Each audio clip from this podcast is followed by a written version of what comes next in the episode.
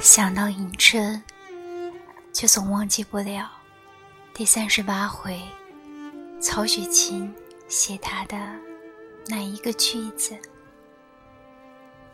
迎春又独在花荫下，拿着花针穿茉莉花。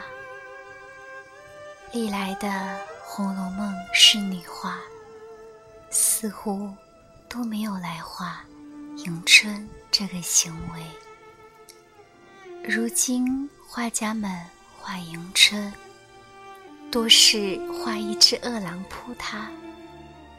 但是曹雪芹那样认真的写了一句：“你闭眼想想，该是怎样的一个娇弱的生命，在那个时空的那个瞬间。”显现出了他全部的尊严，而宇宙因他的这个瞬间行为，不也显现出其存在的深刻理由了吗？最好的文学作品总是包含这丝，并且总是把读者的精神境界朝宗教的高度提升。迎春在《红楼梦》里绝不是一个大龙套。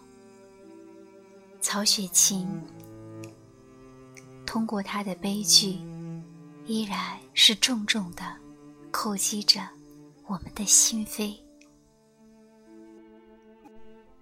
他让我们深思，该怎样一点一滴的从尊重弱势生命做起。